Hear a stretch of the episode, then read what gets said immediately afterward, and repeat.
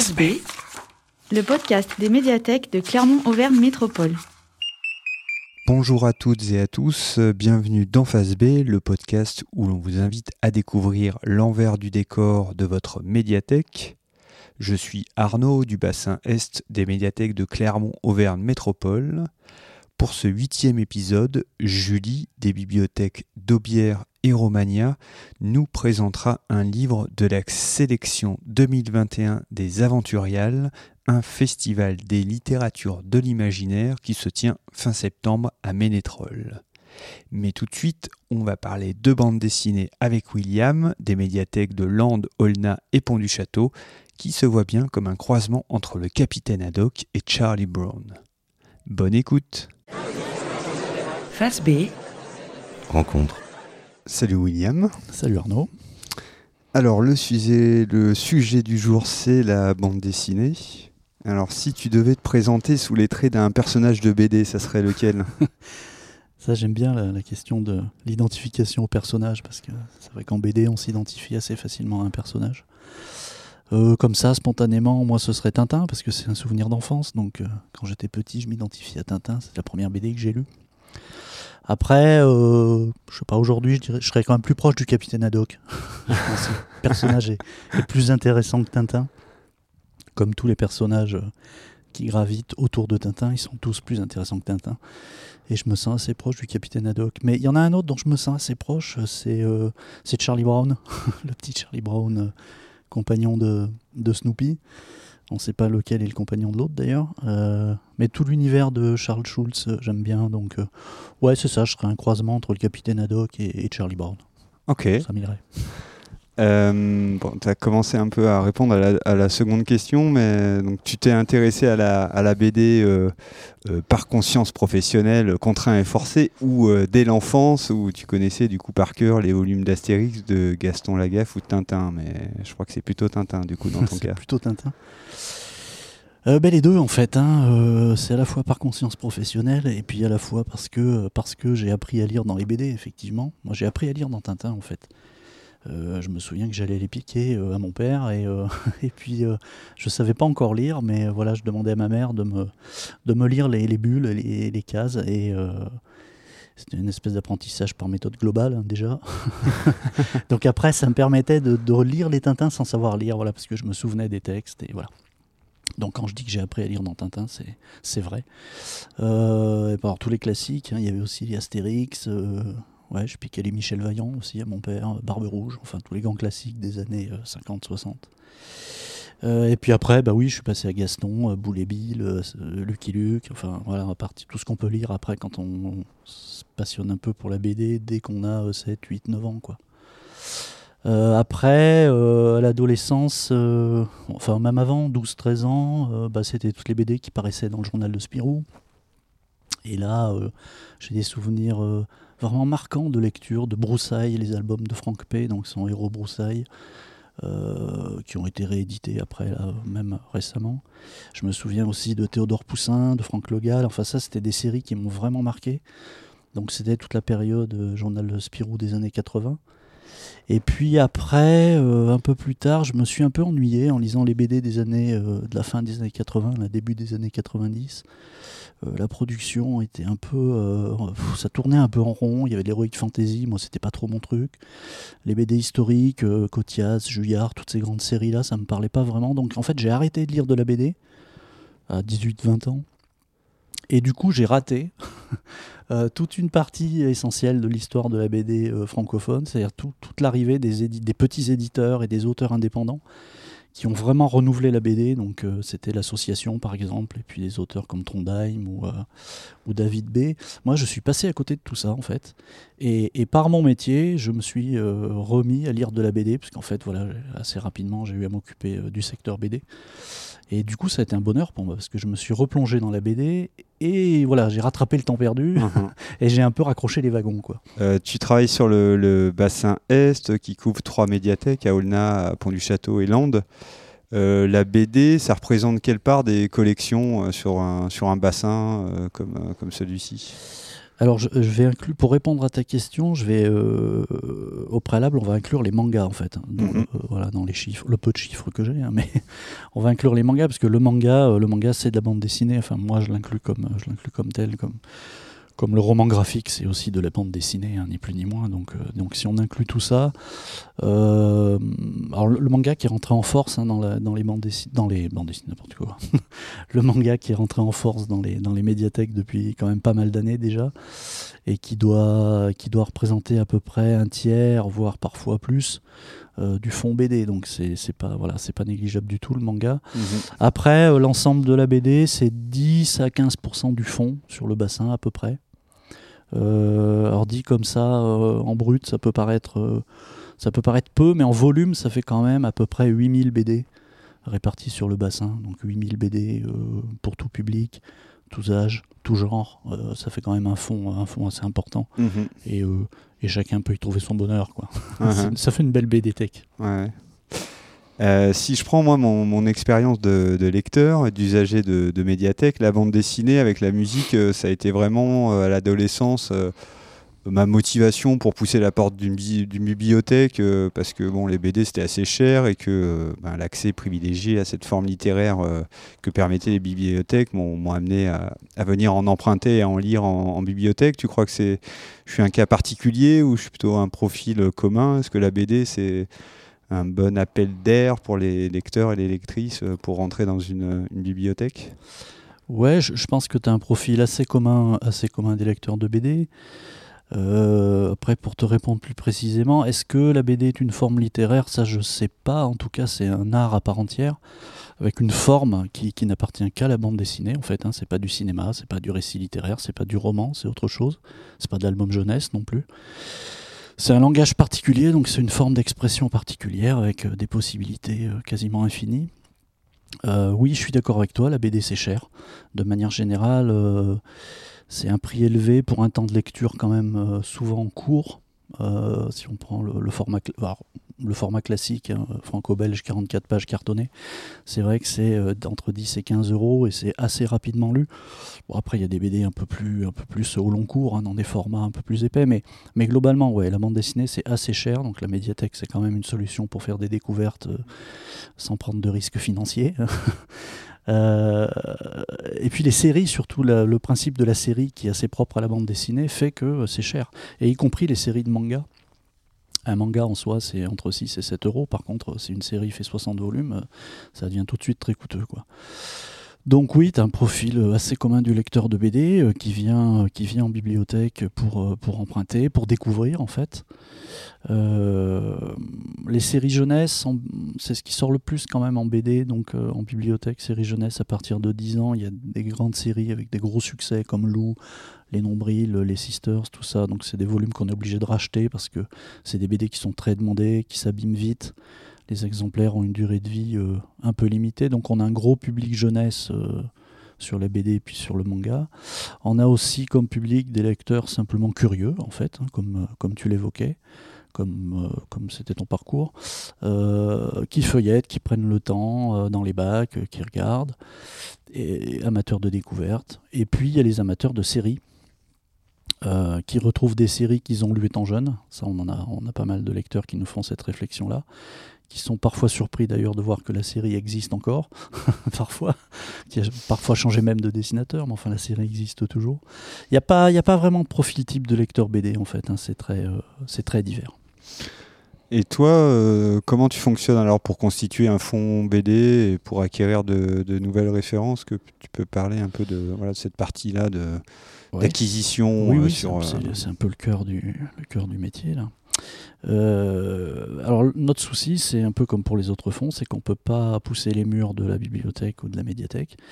Donc, euh, donc il faut faire du tri, du désherbage, voilà, Euh, virer à contre-cœur euh, certaines séries. Alors après, on a une réflexion au niveau du, du bassin, voire ensuite au, au niveau Tu du peux réseau. rappeler euh, pour celles et ceux euh, qui nous écoutent, qui ne sauraient pas euh, ce que c'est le, désherbage, Ce si ce n'est l'activité de jardinerie, de jardinage qui est associée à ce terme-là. Dans les de- médiathèques, ça consiste à enlever des rayons ce qui ne sort plus, ce qui est ancien, abîmé, plus vraiment d'actualité. Donc voilà, donc on, on enlève tout ça des rayons et, et ça disparaît.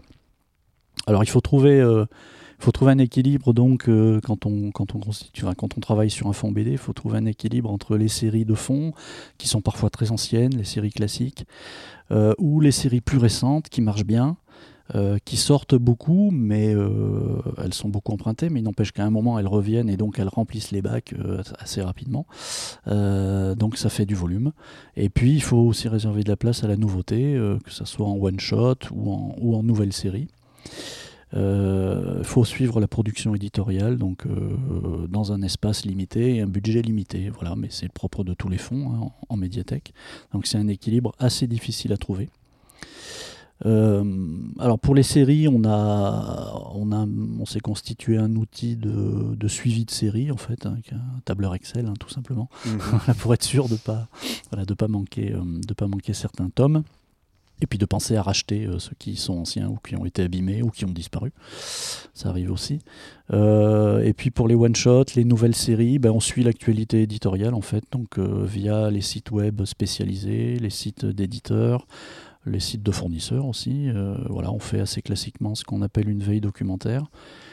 Ça, c'est pas le plus compliqué. Le plus compliqué, c'est le moment de la commande, puisque là, Mhm. il y a le- a le coup près budgétaire.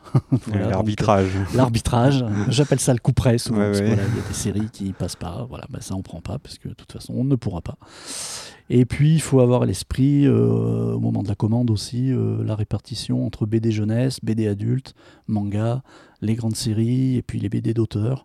Euh, et puis il faut satisfaire tous les publics, voilà, il en faut pour tout le monde, donc Mhm. euh, il faut penser à tout ça. Quoi. Ok.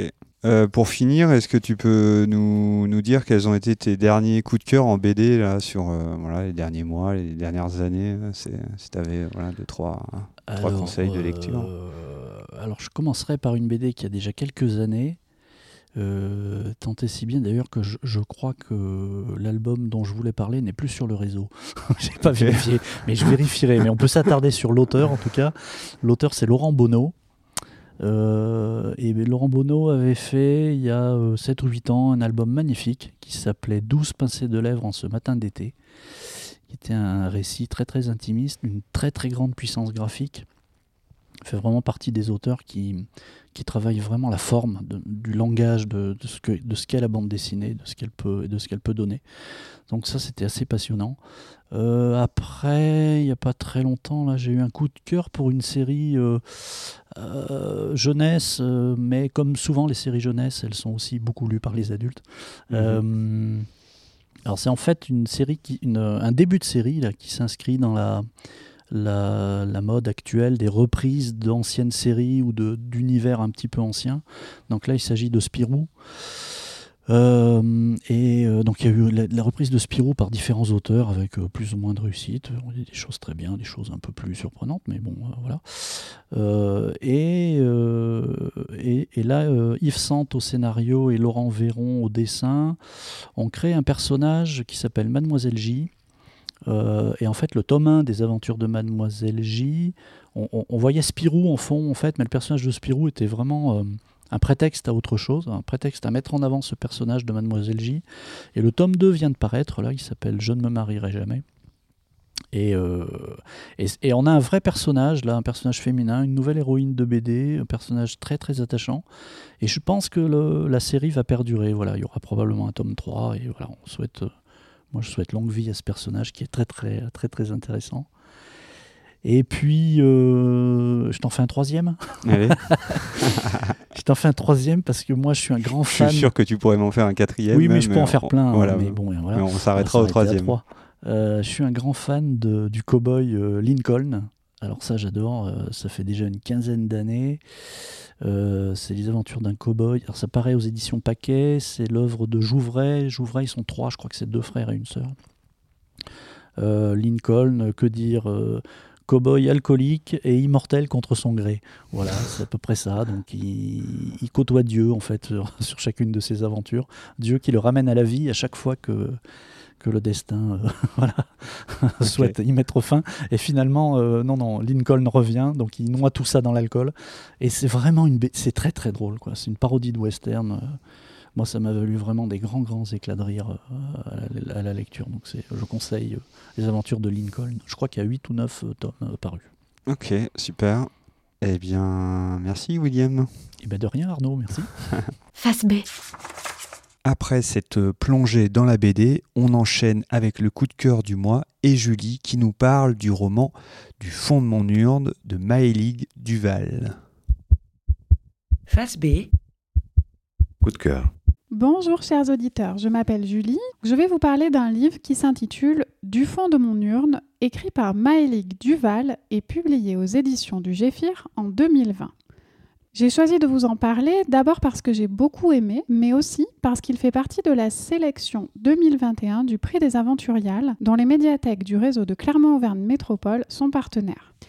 Lancé dans le cadre du Festival des aventuriales à Ménétrol, c'est un prix qui sera décerné le 25 septembre 2021 qui récompense des livres appartenant aux littératures de l'imaginaire et plutôt issus de petites maisons d'édition.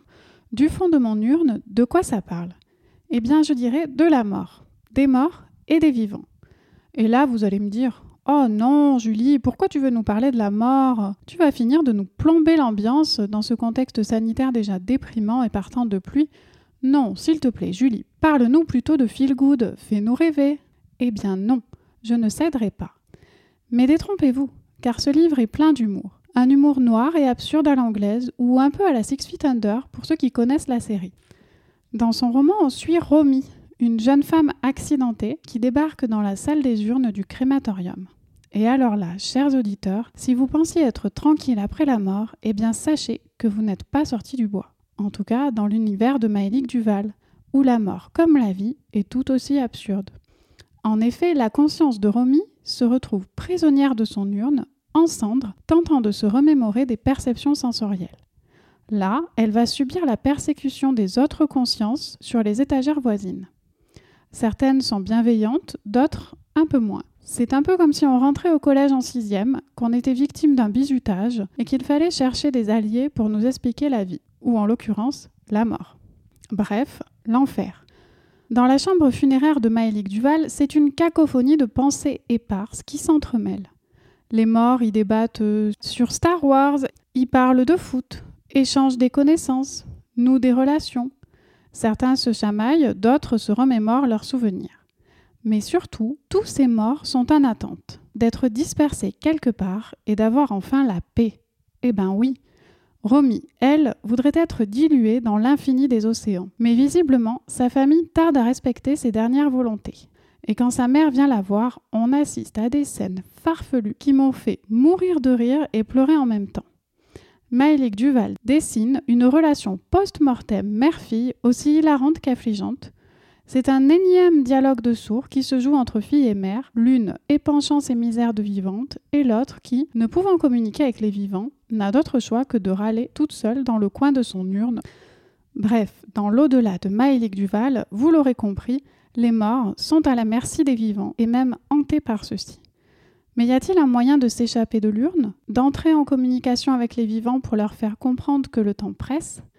Romy parviendra-t-elle à prendre sa mort en main et trouver la paix au fond des océans? C'est finalement un livre ovni, difficile à classer, fantastique, paranormal, on ne sait trop, et c'est ce qui est intéressant. Ce n'est pas une histoire classique de fantômes, mais bien une sorte de huis clos où les âmes sont des personnages à part entière.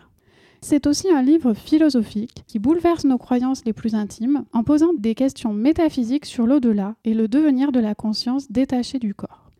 Voilà, j'avais donc envie de vous conseiller ce livre, d'abord pour son originalité, sa narration hors du commun et ses questionnements universels traités avec humour. Merci Julie pour cette découverte. Pour vous qui nous écoutez sur l'Internet mondial, n'hésitez pas à consulter les liens en description du podcast pour retrouver cette référence dans nos collections.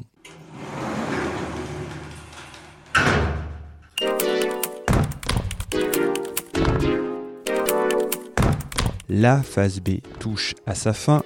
Vous pouvez retirer la cellule d'essayons et retourner vaquer à vos occupations. À bientôt